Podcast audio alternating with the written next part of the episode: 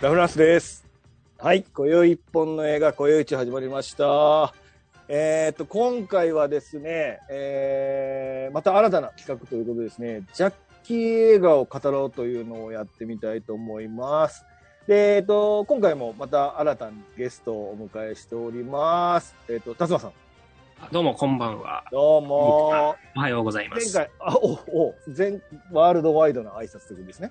そうですね。いつ聞いてらっしゃるかわか らない。そうですね。優しいですね。はい。あの、達馬さんは、えーまあ、達馬くんにしましょう。達馬くんは、あの、MCU の時に参加していただきまして、2回目の登場ということで。はい。よろしく。はもうね、お面白さがさえ渡ってますからね。面白くはないですけど、あの ま神奈川県民のはい平成2年生まれの人間の中で一お番ージャッキー好きだと思ってるんでそ、んなにプロフィール公開して大丈夫ですか全然大丈夫です。本当ですかじゃあ、今度よろしくお願いします。はい。お願いしはまい。であと、もう一方、ゲストの方に来ていただいてます。えっ、と、今野さん。はい、はじめまして、こんはなじめまし。て。よろしくお願いしよろしくお願まいす。し今ます日はありがとうございます。いえいえこちらこそありがとうございまはい。あのー、今野さんはですね、ちょっと特殊なプロフィールをお持ちの方。てか、今回ね、今野さんと達馬君に来ていただいてるのは、まあ、まあ、もちろん理由があるんですけども、ちょっと今野さん特殊な経歴の方というプロフィールをお持ちということで、ちょっと、あれですか自己紹介とかす。はい、していただいてもいいですか、はい、ありがとうございます。あはの、金野郎、今野潤として、今、あの水水拳拳ですね、学んでおります。はい。水拳の格闘技とかも出たり、実際にそのジャッキーの、あの水拳の強さを実証したいと思ってまして、おーその水拳の強さを今、追い求めているところです。おー今日はよろしくお願いします。よろしくお願いします。当然、今、ベロベロってことですか今、あの、ほろ酔いですね。 弱そう。河野さんはね、あの、水拳野郎っていうお名前で、お名前でツイッターやられてまして、はいですよね。そそこで、あの、ジャッキーと一緒に撮ってる写真とかあはりい、まして、かなりジャッキーをリスペクトで、実際に水拳を学ばれていると。もうそうですね、ジャッキーで人生変わりましたね。いい方向ですかいい方向です。お よかったです。た、達馬君もあれですよね。ジャッキーマニアなんですよね。す。そうですね。まあ、ジャッキーで僕もあの、人生が変わったんですけど、あんまり良くない。おお 良くない方向ですか。ああ、いそれ、なるほど。それはじゃあちょっといい方向に持っていきましょうということですか。いいこと言いますね。おお、なるほど。まあ、というですね、今回はちょっとジャッキー好きの中でも、さらにコアなジャッキー好きのお二人に来ていただいているので、あそんのーもうあこれは絶対面白いはずなの で、お二方の話、絶対面白いはずなので。自分でハードル上げてるじゃないですか。何の番組やって。え最後まで聞いていただければなっていうことですね。僕なんかもうそんな足元及びませんから。はい。ということでよろしくお願いします。はい。次さサクサクいきましょう。はい。えっ、と、今宵一本の映画、今宵一では、 一本の映画についてあれこれ語る番組ですと。で、まあ、ドラマとか 映画とかもやってるんですけども、まあ、基本的にこの番組はですね、もうネタバレ全開です。なので、あの、ネタバレが気になる方は、見てから聞いていただいた方がいいと思いますけども、まあ、ネタバレ全開ということことだけちょっと注意させていただいて、えー進めたいと思いますと。はいジャッキーにネタバレも何も。 まあそんなこと言っていいのか。そそんんな。なジャッキーの映画に筋ないとか、はいそんな言い方していいのか。うんはい。 ということです。はい。で、えっ、と、ジャッキー映画の、今回ジャッキー映画のお話しするんですけども、ジャッキーの映画ですね、割とその配信があったりなかったりというので、なんかどういう理由かわからないんですけども、ちょっとその見れるものと見れないのがあるので、えー、まあこれ見たいなと思う場合は、ちょっとどこ、どうやって見れるかっていうのをちょっと皆さんで調べてみてくださいということしかちょっとお伝えできないんですけども。で、ご用地の配信は、この番組の配信ですけども、当番組はですね、YouTube と、ポッドキャスト、えっ、と、Apple のポッドキャストと Spotify で配信中です。この Spotify がね、まあ、全然伸びないということで、もう全くこのね、 あの、我々のニーズがないということがもうよくわかりましたということで、あの、Spotify もやってますんで、聞いてくださいということです。あと、チャンネル登録、もうぜひお願いします。もう全然弱小のも弱小すぎて、もう誰も見てないのと同じぐらいなので、ぜひ見てくださいということです。はい。はい。ではですね、本題の方に入りたいと思います。えーっとですね、ちょっとまずこのジャッキー・チェンとは何ぞやはさすがに長くなるので、ちょっとこれまでジャッキー・チェンが出てる映画を年代で少しまとめてみました。ちょっとバス、全部ではないです。抜粋してます。70年代から、えー2010年までをまとめてるんですけども、まあ、この70年代、え横にこの何十代、20代とか、ちょっとこれ、あの、ええ YouTube 見てもらう方には分かるんですけど、20代、20代から30代から、これジャッキーの年代です。えー、で1970年代の映画の時は、まあ、ジャッキーは大体20代っていうことで書いてます。これまあ一本一本紹介してもしょうがないんで、まあ、じゃ1970年代は、まあ、主にまあ少林寺木人剣、邪覚発見とか、まあ、剣聖、水剣、邪剣とか、いわゆる剣シリーズですかここは、70年代。うん。まあ、剣シリーズで、まあ、デビューといいますか、まあう、あのヒットしたというのが70年代ですね。で、80年代になると、まあ、ヤングマスターとか、まあ、ドラゴンロードとか、いわゆるその時代ものだけど、ちょっとその剣物とは違うこう思考を凝らした、ちょっと違う要素の入った映画が増えてくると。プロジェクト A もそうか。で、えーポリスストーリーとか、この辺から要は現代の、現代劇もどんどんやり始めるっていうのが、まあ80年代ですかね。うん、で、まあ80年代が一番ヒット作が多いですかもしかして。そうでもないですゴールデンハーベスト世代ですね。か。ん何ベスト世代ゴールデンハーベスト世代。ああ、ゴールデンハーベスト世代。はいはい。あの、最初に四角が4つ並ぶやつですね。そうですはいはいはいはい。ゴールデンハーベストの時代のやつが、まあ80年代。80年代はだから、まあヤングマスターとかから、そうです。ポリストストーリー2とか、ミラクルとか、その辺までですか。そうですね。90年代に入ってくると、えーちょっとアメリカの方に目線が向いてるものもちらほら出始めると。で、えーまあアメリカ向いてるのはもう80年代から向いてはいたんですけどね。うんうんうんうんうんうん。プロテクターとか、キャノンボールとか、あ、プロテクター、そうね。プロテクターは向こうのあアれドでルすデ。ィークブローとか。うんうんうん。そうね。2000年代。2000年代に入るともうか、もう、あの、ハリウッド映画とかに出始める。ですね。上海の、まあ、ラあラッシュアワーはだから、前、90年代か。ラッシュアワーとか。 99年だったそうだよね。そうだよね。うん。上海ヌーンとか、ラッシュアワーとか、もうそういう、いわゆるハリウッド映画にもどん、まあ、ドラゴンキングダムもそうですよね。ハリウッド映画ですよね。うんの方にもどんどん出始める。だから40代ぐらいからハリウッドに進出っていう感じですか。そうですねまあ言うなればそうですね。言うならばそうですね。うん、で、2010年代になると、2010年代はね、正直僕も調べてもなんかこう、見てへんな、あ、2010年ベストキットか、うん。中国時代ですね、ここは。中国時代になるわけが、香港じゃなくてってこと北京、もう活動拠点北京なんで、ジャッキーうが。んうんうんうんうんうん。な大るほど、なる体ほど。ですね、このこの辺は。うーん、そうかそうか。うーんまあまあ、ベストキットとか、あと、ザ・フォーリナー、この辺はいわゆる向こうのよあのアメリカの映画になるのかなっていう感じ。なんかイギリスよ。あ、イギリスか。ごめん。ピアス・ブロスなんか出てるイメージしかないんですけど。あのはい。というのが、まあ、2010年代でした。まあ、2010年、まあ、50代、60代ですわ。うんというような、まあ、ジャッキーの映画の流れになります。で、これね、一応まとめたんですけど、僕、あの、まあ、50手前のおっおじさんなんですけど、やっぱこれ、ジャッキー世代が、あ、辰馬くんと今野さんは30代ですか31位になりました。 34ですね。 正確に言うねんな。正確に言わなくていいけど。だから30代ってことは、ジャッキーの映画はな、どの辺から見てるんですか俺ね、なんだろうな、初めてうん。ジャッキー・チェンの映画を見たのって、えっとね、んうーん、ナイスガイなんですよね。ナイスガイ、90年代、97年。 97年。うわあ。はいはいはい。あそうそう、ここに載ってる。97年がはじ初ジャッキーなんですけど、はいはいは初めてハマったのは、い。うん。 12歳とかだから、うん、 12歳でプロジェクト A を見てハマったので、ああ、はいはい年代、だからその映画館で初めてジャッキー映画を見たのって上海ナイトだったんだけど、 だいぶ後やな。なるほど。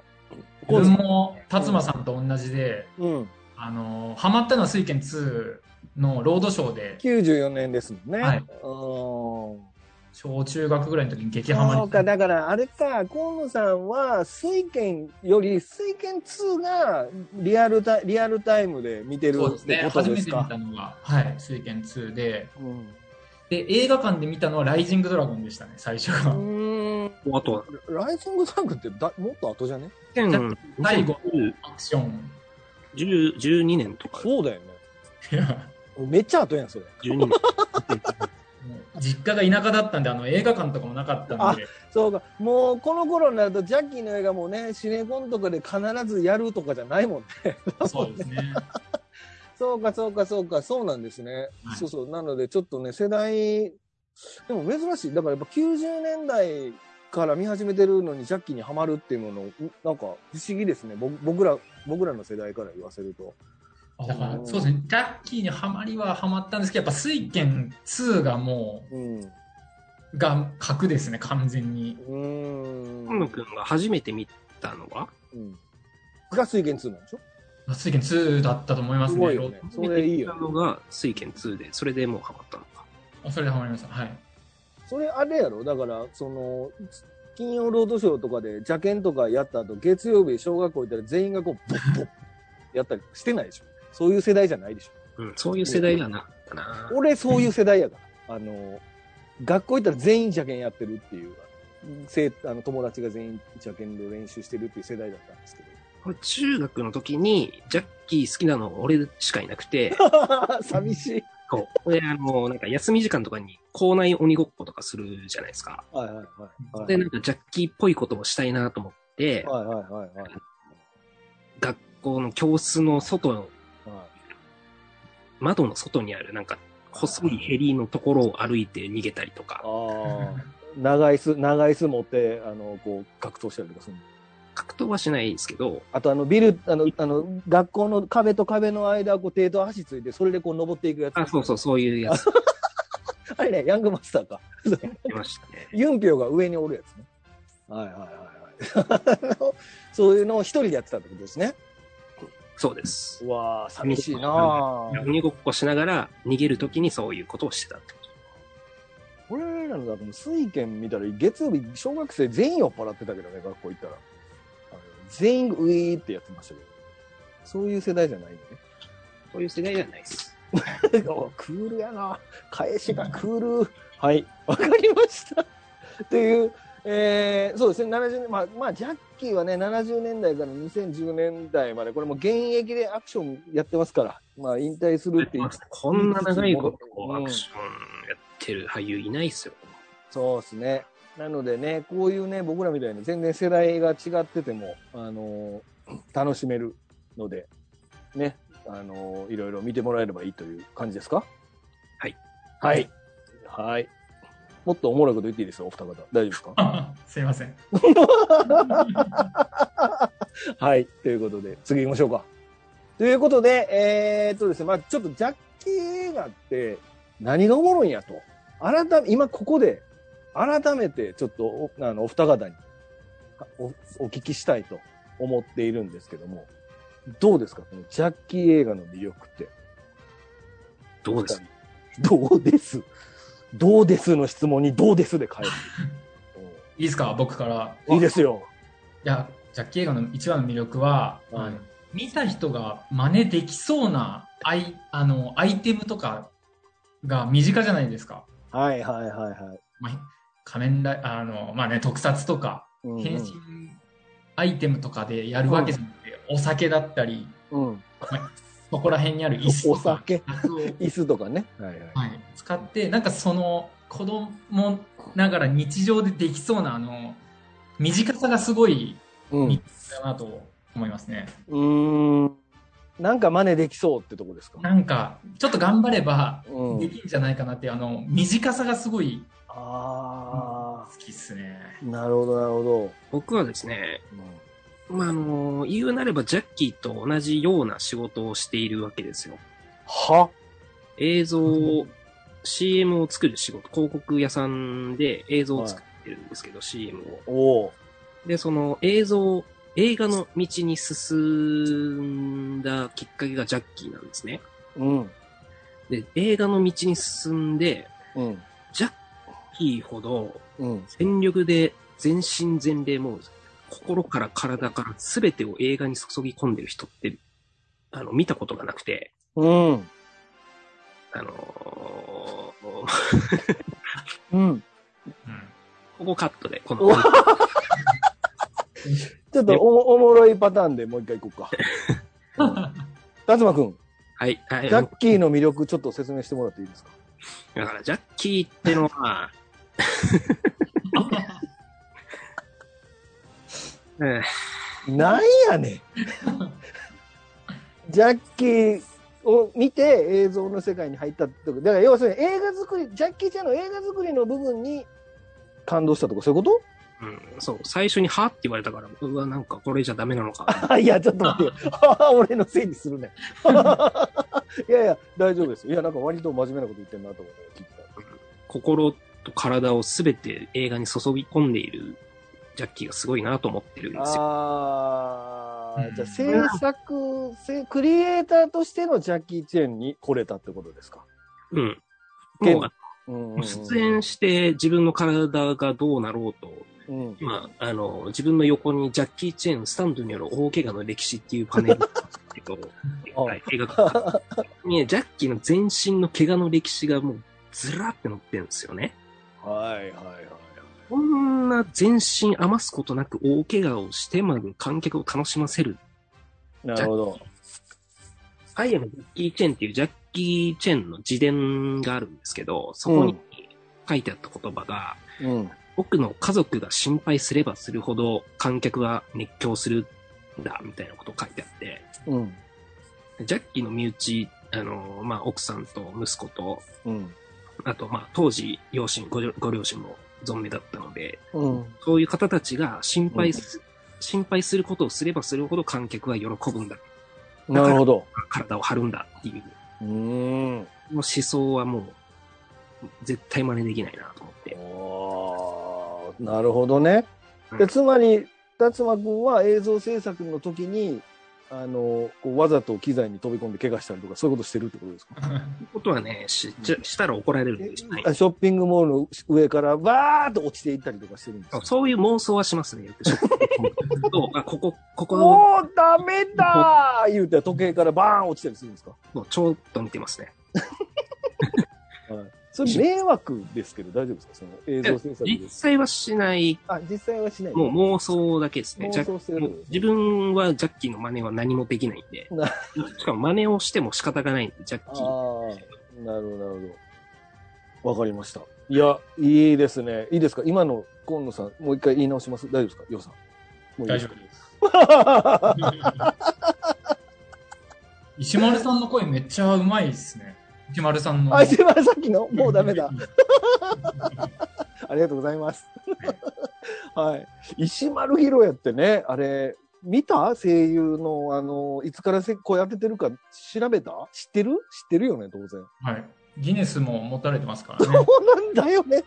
あの人、ジャッキーの同じ人の声当てる続けてるんで、ギネスに認定されてるんですね。僕も調べて知ったんですけど。78年の、だから水拳からずーっとですわ。石丸ひろやの吹き替えって。すげえと思いました。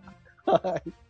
はい。というね、お二方のジャッキーの熱い魅力について語っていただきます。まあ、そうですね、ジャッキー・チェーンの、あの、なんとなく真似できそうっていうのはすごくよくわかるなって、ちょっとお話聞いてて思ったんですけど、ジャッキー・チェーンのアクションの方って、こう、ちょっとコメディ要素あるじゃないですか。うんはいで、あとその自分が痛いっていうの多いですよね。その、あの、なんかこう上から落ちたりとかいろいろいろやってるんですけど、なんかその、こうあとその、参った、参った感じの顔して戦ってるシーンとかがあったりとかして、うんあのーすごくこう、あい、ジャッキーのアクションに共共感できるっていうかね、痛そうとか頑張れとか応援したくなるっていうか、そういうこう親近感持たせるようなアクションの仕方してると僕は思うんですけど、そうそういうアクションをやる人、他にいないんですよね、実は。ジャッキーの前はいないです。ジャッキーの後はいるあとはいるんじゃないですか。例えば。ジャッキーの真似を、真似というまか、あ、あれって言ったら、そう、えっと、まあ、ちょっと後でドラゴンキングダムの時に話しようと思ってたんですけど、あの、ジェットリーとかドニー・エンとはちょっと違うんじゃないですか、彼、ジャッキー・チェンのあうん戦い方ってね。まあ、ジャッキー・チェンが、あのー、競撃出身の人なので、うんうんで、ジェットリーとかドニー・ゲンは武武術出身の人だから根本的にちょっと違うんですよ、考え考え方が。うんそうそうそう、そうですよね。うん。なので、なるほどスリーと同じ路線なんですよ、ジェットリーとかドニー・ゲンは。うんでも、だから、だからサモハンとかユンピョウとかは同じような戦い方するよね。なんかまあ、その同じ映画に出てるからなんですけど。同じ学校でしたもんね。そううだよね。あの3人はみんなあれらなんですよね。同じ学校なんでしたっけんそうです。んそうですうんですよね。っていうね、ちょっとそのジャッキーのなんとなくこう親親近感があるっていうか、まあちょっとコメディタッチで、だけど強いみたいなのが特徴だと思いますね。うんはーい。よし。で、えーです。じゃあ本題ですね。今回ですね、ちょっとピックアップする作品というので4本、えーご用意いたしましたと。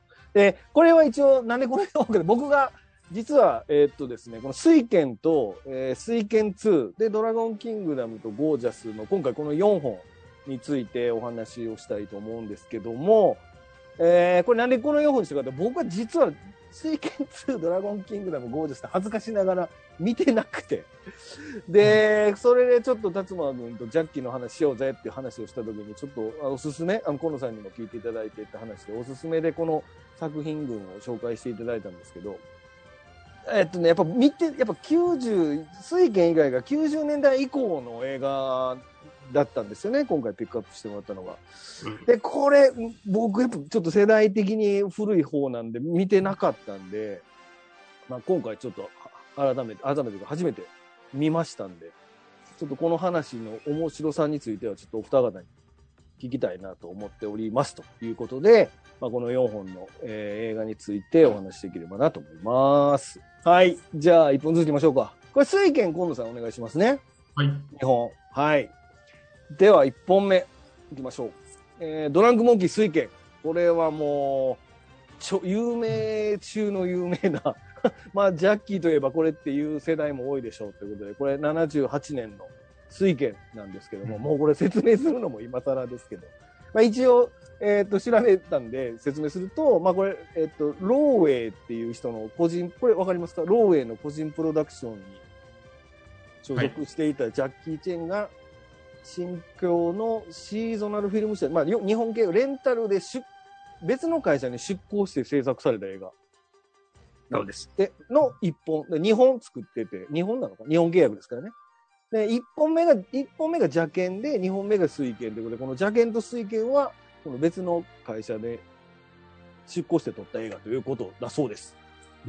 うん。うシん。ョーブラザーズじゃないんですよね。だシかョーらブラザーズじゃないってことか。ローウェイがショーブラザーズの人そうです。ああ、ショーブラザーズってのはよもうよもう少し昔のカンフー映画とか撮ってた会会社っていうことでいいですかまあ、そうですね。ブルース・リーの、あの、映画をよく作ってた会社ですね。はいはいはいはい。 の、ジャッキーが別の会社で日本撮ったってやつですね。で、えー、まあまあ監督はユエン・ウーピン。このユエン・ウーピンといえば何ですか辰巳まあ、マトリックスのそういうことですね。アクション監督のパパですね。うんうんうんうん。あパパじゃねえや。パパパパじゃ、あの、ユアン・シャオティエンがユエン・ウーピンのパパなんです。ああ、 そうなのか。あ、わかりました。じゃあ説明しよう。監督がユエン・ウーピンでで、、がマトリックスとそうかのマトリックスのアクション監督、アクション監督、はいはいはいはい。私はどうでもいいんですけど、うんあのマトリックスで、うんあネオにこういろいろダウンロードするシーンがあるね。あるじゃないですか。でう、んいろいろダウンロードするときに柔道とか、うあのん、ヘリコプターのやつとか、はいはいいろいろ出てる中に、出てくるな。肩がやってるシーンが出てくる。画面の中にやろうんうん。緑の画面でバーってやってるときにドランケンボクシングっていうのが一瞬映るんですよ。 なるほど。ネオは水拳をうん。うんダウンロードしてて、で、うんうん。なんでなんでと思ったときに、あユエン・ウーピンだっていうのがあありました。ーやってませんでしたけどね。あねややってなかったですね。酒ないでしょう。あの、あの、寝あぶの精神世界ではないかもしれない。はいはいはい。というね、まあ、ハリウッドでもその後有名になるこのユエン・ウーピンって人が監督したとか、いうことですね。で、えー出演、まあ、ジャッキー・チェーン、まあ、当然ジャッキーチェーン、これ、ウォン・フェイフォンと読むそうですけども、はいジャッキー・チェーンで、蘇我氏っていうのを、さっき言ってた、この UMP のお父さんですか、はいが、この有名、まあ、赤花の祖って言ってたりしますけど、この、まあ、ジャッキーの師匠ですね。師匠役に出てくる人が、まあ、ユエン・シャオテンっていう人で、あとこの鉄心っていうのが、まあ、敵役の人がウォン・チェン・リーっていうはい人ですと。これ、えーじゃあちょっと、あ、どうしよう、水源の話さっきしましょうか。どしそまうですすね、ちょっと水家の話。水拳の話からしましょうか。で、水拳ですね。まあ、この映画に出てくるこの水拳なんですけども、まあ、これちょっと後で河野さんに説明してもらうこの水拳とは何ぞやっていうのを一応調べました、今回。はい、はいで、これ一応その現実にはですね、この水拳というのは、水拳という名の門派はなく、この水八千拳などの名前で呼ばれ、あとこの蘇我氏とこれ読めない。これなんて読むのこ の人。棒、反対藩。とはいいはう、読めね えという二人の武術家が少林拳や八仙拳、地高拳などを組み合わせて考案したと言われてる拳法だそうです。これ実際あるってことですよね。はい。はい。で、水八仙拳の八仙という、まあ、はや八人の仙人、中国の八人の仙人のことで八仙というらしいんですけども、まあ、この八人の仙人の、まあ、酔っ払った状態を、もう衰退を模したものとされているということです。これ合ってますかはい。なるほど。で、まあ、要は酔っ払ってる姿を模した、模して戦うということで、まあ、本当、本来は実際に酒を飲むわけではないということだそうです。これ映画では酒飲んでどんどんどんどん強くなるんですけども。えっ、と、水八千拳、水八千拳は、まあ、地高拳に属し、地面を転げ回りながら戦ったり、足場の悪い場所で戦う時に向いていると。で、複雑で変化に富んだ、まあ千鳥足の歩法と、杯を持つ時のような手の形こうグイって酒飲んでみたいな手の形これ横のやつでしょ、で相手の喉をつかみ破壊する月が採取と呼ばれる手法が特徴って書いてました、はいいかどうですか今野さんそうですね。えっと、まず、はいあの水拳と水八千拳って別なんですね。 えそうなのそうなんです。うんうんうんあの水拳は、まあ、仏教がベースになっているうんもので、水八千拳、まあ、八千が出てるんで、はもいうお分かりだと思うんですけど、道教なんですね。ああなるほどなんで、まあ、もともとのそのベースが違うっうんていうのがあります。マジかはいで、えっと、実際にこの酒を飲んだふりで戦うので、飲まないっていうのが、まあ、定説というか、まあ、すごいよく言われてるんで、うん一回自分ちょっと飲んだらどうなるかっていうの を、おおさすがはスパー会の時に酒飲んでスパーやったんですねい。はいはいまあ、1分1ラウンドをずっと回していくみたいな。うんうんで、分かったことは、あの、うん飲酒と運動の相性が最悪ですね。 じゃああかんやん本当 にな最る悪。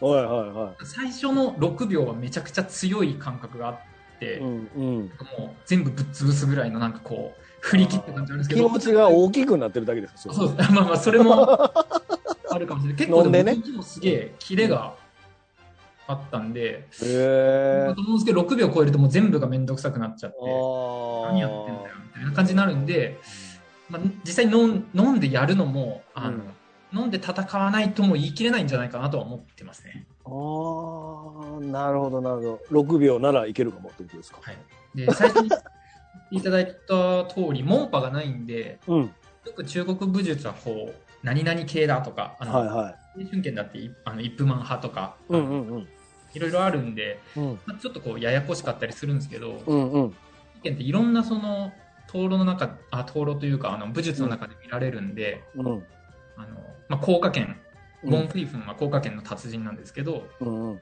高架圏の骨格総経験の中に水拳の動きが出てきたり、うん酔っ払った猿だったり酔っ払ったカマキリとかっていうのもあったりするんへで、えこれが正しい門派っていうのがないんでもう多分飲んでもいいし飲まなくてもいいほーすごい懐の深くて、めちゃくちゃ、あの魅力的な武術が水拳ですね。ほーなるほどえこれ何ちなみにこれおしえ教えてくれるところあるんですかすげえあなんかあります。へえ僕が今あの教わってるのが、高架県の師匠うんの劉小宝老師という、すげえな五反田におりまして、 はいご覧だにはいはいはい。で、えっと、そこで、あの、なので、流浪氏が教わる、教えてるのは、高科研系の水発線圏なんですね。えあの本当それに属する水圏、水発線圏でも全然技も変わってきたりするんで、ー、うーんまあそこで今修行してます。これあの戦ったりするんですかえっと、まあ、伝統武術という武術なんで、あの、まあ、軽い組手みたいなのが組手はするんだ肩だけってわけではないんですねあるんですけど、まあ、試合形式ではないので、うーんあの実際に戦ったりっていうのはないんですけど、は自分はまあなんかその試合とかでも水拳が強いっていうのを示したいなっていうので、ちょっとそれも並行して今、いあででも負けない水拳を練ってるところですね。ーなるほどじゃあ今度達馬くんをこうボコボコにししてあげるとかできるってことですね水拳この間されましたね。された側の方が偉そうやけどな喋ってんのこの間この間ジャッキー、ジャッキー・チェン好き。やられたが水拳あそうなんですねなるほど多分やられたって、ただ面倒くさい絡みのことを言ってると思 います。ああそういうことですね顔殴られました。あ顔流れてえだからあれでしょこうさ指でこう喉喉仏バキーって掴まれるあのそれクレイジーモン古ズ。いっすね。あなんか服服をビーって破るやつじゃないですか指指で破るあとくるみは割れるんですよ今指度の力が強いからね。今度さくるみは割れるんですか今度くるみ割るべく今ポケットに忍ばせてずーっと今やってるんですけど。やっ逆立ち逆立ちしてあの下の亀から上の亀へってやってるんですか水をあの、イブラヒモビッチ選手でしたっけ、サッカーの。あわわかんないはいあの選手がちょっと前にあのジャッキーのその、うんこう下にある水をおちょこですくって上にやるっていうはいトレーニングを実際にやってるのを動画で上げててはいはバズってま したね。それはできないです。ちなみいに。できへんのかいなはでもい腹筋より足の力っすよね。あれは少しもうしんどい。しんどい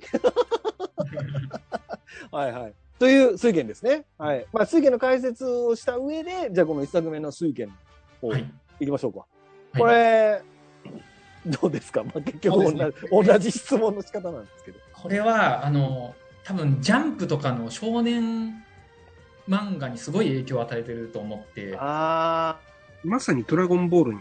そそううですよか、ねそうか、そうね。こ一回あのうっぽいラス感じだもんね。うんやられてボ。ボコボコにやられてあでー心改めて修行きつい修行の末手に入れた水発千剣で倒すっていうもあうー修行そうか、そうか。不説修行勝利のでもなんかやっぱそうですねそのいいですね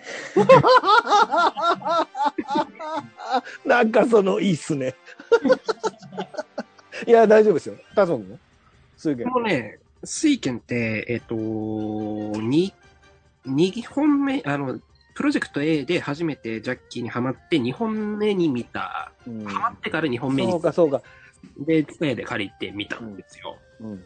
1週間レンタルで、うん多分14回ぐらい見ました、 えっと、さすがに DVD でし DVD、DVD。ょ。ああ、なるほど。これ、でも、ちょっと、ちょっとい一個聞きたいのは、あの、お二方はもっと後のジャッキーから入ってるでしょだから、それもだいぶ後ですよ。20年ぐらい後でしょだから。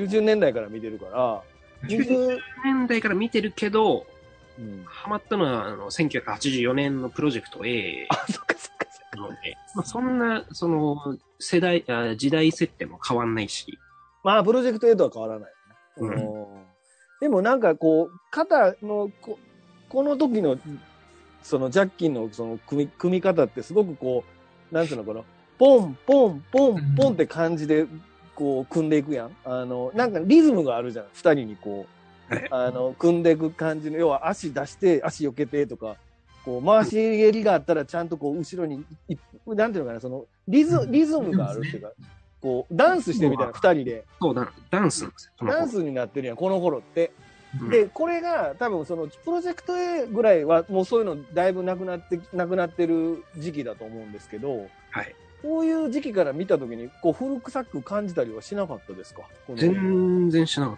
あ、本当にへた。うんえー、それはいいですね。そうですんね。か型があのそれも多分狂撃の学校のうんうんだったんじゃないかなと思うんですけど、うんうんうんというのもジャッキーはこの型リズムの振り付けからもうあの、うんトイストーリーみたいにうんリアルファイトみたいなうん感じになってたと思うんですけど、ユンピョウって結構そのリズムを最後の方まで多分うん見つけたと思うんですよね。ああなるほどねそれはあの多分狂撃のユン先生うんうんあのユユンユンかゆえん、ゆえんロー。あそうですよねそうですね。うん大丈夫誰もわからんから間違っててもユンユンピョウのローだった。リスペクトを感じるやつですけどやっぱあの中盤の水発線圏のうんあのこれは映画用に振り付けをしてるってジャッキー自身もうんおっしゃって、うんうんうんこの灯籠がそのまま存在するわけではないんですけうんうど、んうんなんであのまあでもあれですよね結構硬い豪の水発線なんですよねうんう筋ん肉バキバキでボフボフボフみたいなそうだねうん硬いって感じはしますよねこまあのでもこそれこをの時はねまだねそれをうんウォン・フェイフォンがやっぱ高架圏の達人うんなので実実際に存在高して加減ってどういうたやり方なのどういう高架圏方なはのあのサモハンがよくやってる人差し指立ててあをやるーおーおーあとラウカーリョンですねラウラウ家おーうんうんうんラウカーリョンリューチャーヒーウォンフェイフォンはウォン・フェイフォンの多いかなんかなんだっけえっとなんかラウカーリョンって血縁誰ですよね血縁でだったと思うケン2のあのおじちゃん。真剣ツああそうあで監す督監督の人かそうです監督監督はいはいはい監先督輩先輩はいはいはいはいなるほどなるほどがやってたのまあ高架圏はその香港のあのカンフー映画のでよくまあ出てくるうーんあのかというか、まあ、見栄えもするので、まあ、多く広まってたあれではあるんで、まあ、それの系統の水発線圏っていうと、あなるほどこういう豪雨の強めの水発線でも納得というのはありますね。はあなるほどねへえそんなふうに見れるわけか うんあれですね、あの、ディーン席にいじめられて、こう、あそうそうそうそう湯飲みを膝と頭と肩と腕に。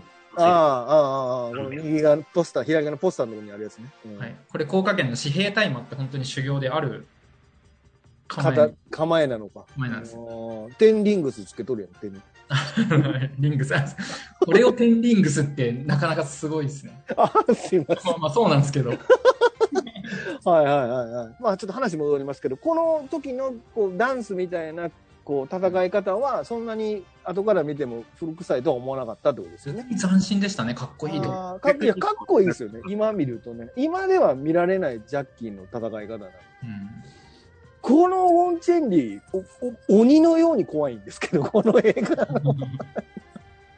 ォンチェまあンリープロの格闘家ですからね、この人あは。あい東さん、うんウォンチェンリーあれ、ブルース・リーとも共演してましたよね。してた気がする。ここはでも今調べる。そうですね。これ調あべー、ようはい調べるタイムですか。はい、リアルに強い人の説得力はありますよね。うーん。空中三段蹴りとか。はあい。と、 なんて言ったらいいのかな、こう、この人が使うね、こはの、いジャッキー、水拳2の話もしたいんですけど、後でしますけど、はい無影剣ってやつ、あのあ、ボー、ボ霊を目の前でさ、ボボボボボってやるやつ。あれ、何なんですか、あの無影剣って。このあれも多分まあ創作だとは思うんです けど、そう作家あれで惑わされないですからね、普通の人。ジャッキーが目の前で手、ボボボボボってやったら、あわわわわってなるんですよ。あの最後、酔った河川湖の目で見抜いてましたからね。そうそうそう、手越し、あの、見極めるやつね。はい。そうそう、あれもかっこいいね。なとにかく、だからこれ、あの、テッシーまあ、当然、ジャンプ的な訓練のシーンからジャッキーがどんどん強くなっていくのと、あと、で、敵役もめちゃめちゃ強いし、うんなんか、うんいすこのジャもうほぼ初期の作品にしても完要素が完璧なんやなっていうのは、い何回見ても思いますね、これね。うん、いい映画だったと。あれ辰馬君いなくなりましたいますよ、いますよ。 いるんかい。 という水源ですと。はい。いいですか水源なんです。はい。ありこんな感じです。がとうございます。はーい。で、水源の話、トマの話でしたので、次これ水源2。これですね、僕初めて今回見ました。あで、えっ、と、今野さんが激烈におすすめしている。これは日本の宝ですね。日本じゃなく日本て、世界の宝ですね。あ、世界のだからね。はい。っていう、この水剣2、えー見ました。これ94年ですね。で、これは、えー、水剣の続編なんですけども、まあ、設定登場人物はもう前作を継承してなくて、まあ、水剣2から見てもな何ら問題ないということですかね。新解釈推見ですね。うんそうですね。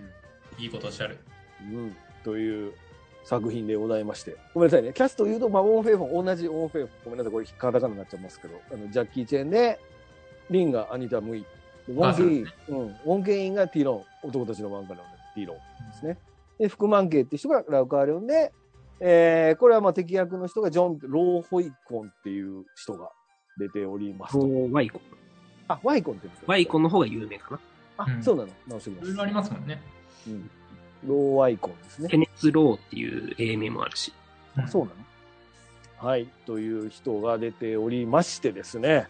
まあこれちょっと僕初めて見たんで、僕の方がちょっと感想を言おうかなと思うんですけど、ま あ、なんでしょうね、この 94年の映画の割にはのんきな映画なというのはそう思ったんですけど、あの、お面白いんですけど、なんか、設定とか全部変わってないねんやなと、ジャッキーのこう立ち周りみたいな、立ち位置みたいなものが変わってないなっていうのがちょっと面白かったんですけど、まあ、要は簡単に言えばこれって、いわゆるその、かえー憲法を教えてる親父の息子が、えーなんか揉め事に巻き込まれて、で、その裏、で、その裏に、まあなんかそのイギリスの領事館の人たちの、なんかその、こう、不正みたいなのがあまあまあそういう、ちょっとそういうのに巻き込まれていくっていう話。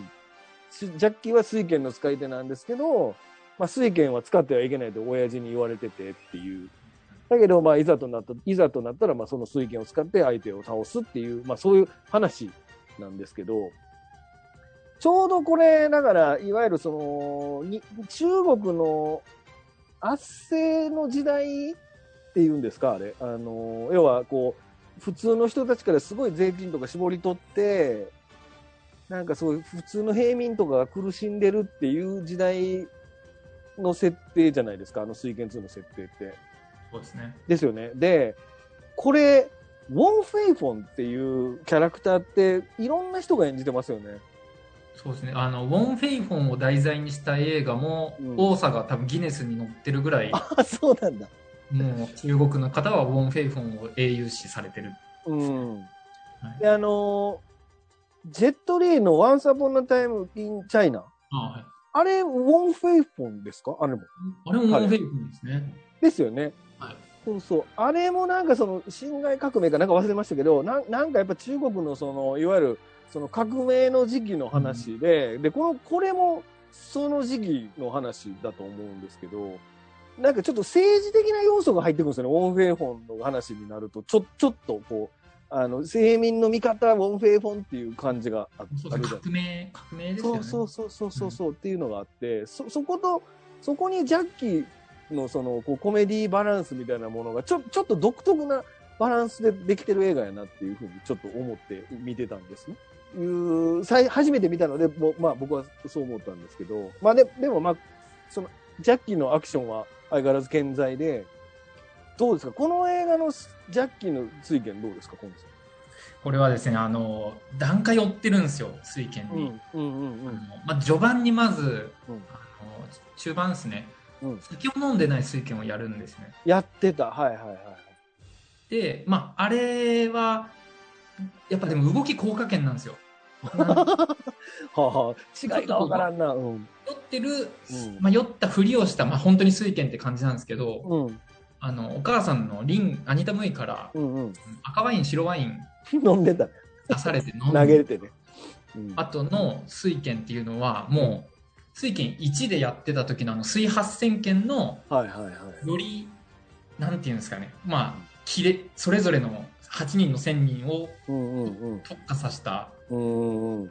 技でまあ本当8 0のスペシャル版みたいなのが中盤の戦いになってますで最後の終盤に関してはうん。ちょっとこれネタバ レになっちゃうであれなんですけどうん。工業用アルコールをね、はいはいはい。 そうですね。うんうんうんうでん。飲んだ後のやジャッキーの動きっていうところどころその水発線の動きはあるんですけど、うんもうなんですかもうそれ、うん一体で戦ってるうんなんで中盤でやった型発線の型っていうのが消化して、うん。最後の戦いはもうその時一番適した技を出してるんですね。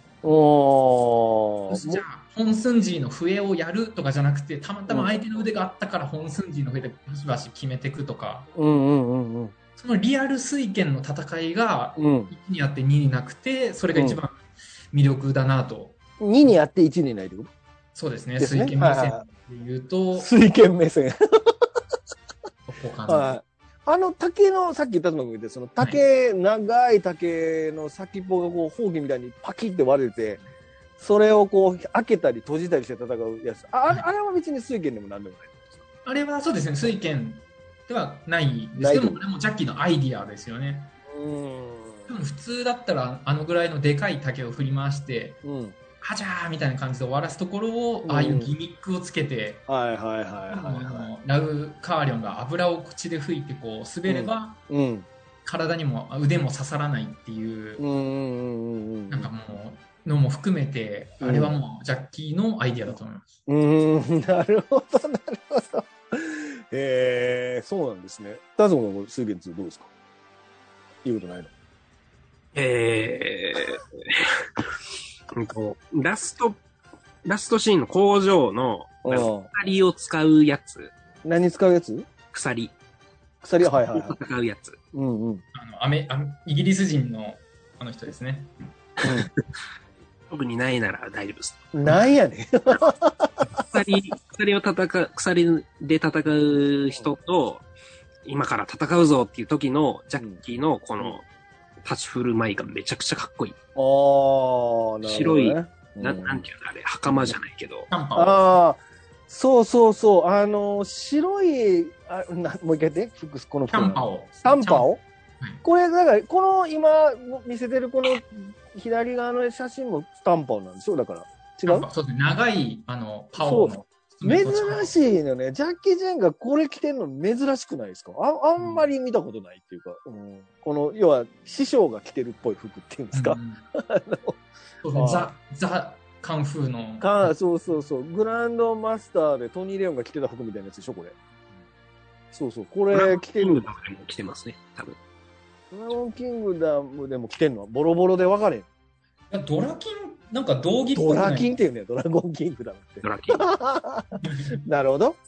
うんドラキンあれ真ん中のなんか道着みたいな感じでチャンパオじゃなかったと思うんですけどね、うんジェットリーはそれっぽかった装服っぽでいもあでれす坊さんやからね。そうそそううですね、うんうんまあ、その辺の知識はないので。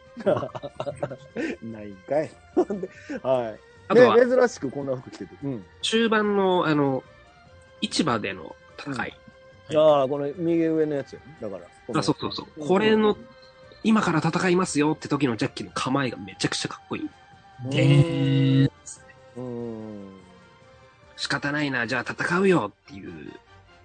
はいは本い。気は出さないけど、負けないぞみたいな感じ。うん。手。を手をかあのなん手を手の甲を相手に向けてでーんのとこです でーんって言う。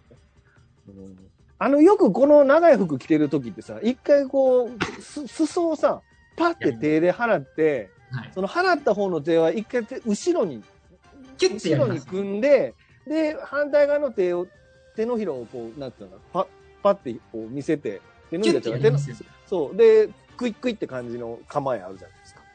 うん、あれ、かっこいいですよね。うわかっこいいですね うんはい。うん、なるほどなるほど。あと、そうですね。で、この映画だとやっぱ最後の、まあ、クライマックスのこのロローアイコンはいとの、まあ、バトルっていうのが、まあ、この一番の見どころと言ってもいいと思うんですけそどうですあの思考の7分と僕はこの人の蹴り、ちょっともう頭おかしいんですかこの人の蹴りがもう、あの、もう見えないですね、あいれやもう。、早早すすぎて。ぎるは、水拳の鉄心と同じなんですよね、テコンドー。そうなんだよ、そうなんだよ。そうなの。だからさっきの無影剣と同じで、ボボボボってやるの足で、なんかこう、実際にローアイコンはあのテコンドーもやってますし、ムエタイの選手でもあったんで、うんやっぱ強いっすよね。強いっていうか、あれ、足、あんな動かへんよ。だってあんななんかもう、うんぐにゃぐにゃぐにゃって動いてるやん、足が。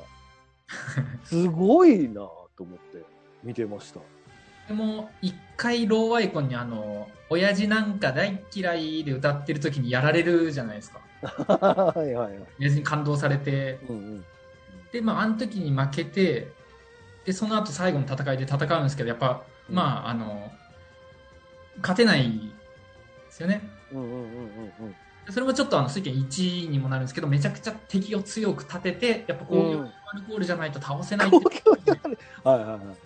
で倒すっていうのがこの敵を立たせて勝つっていうのがジャッキー映画のあでもありまあ、すそうですね。だから、そうですね。やっぱ敵が、敵のインパクトがある人が出てくると面白いっていうのはありますね。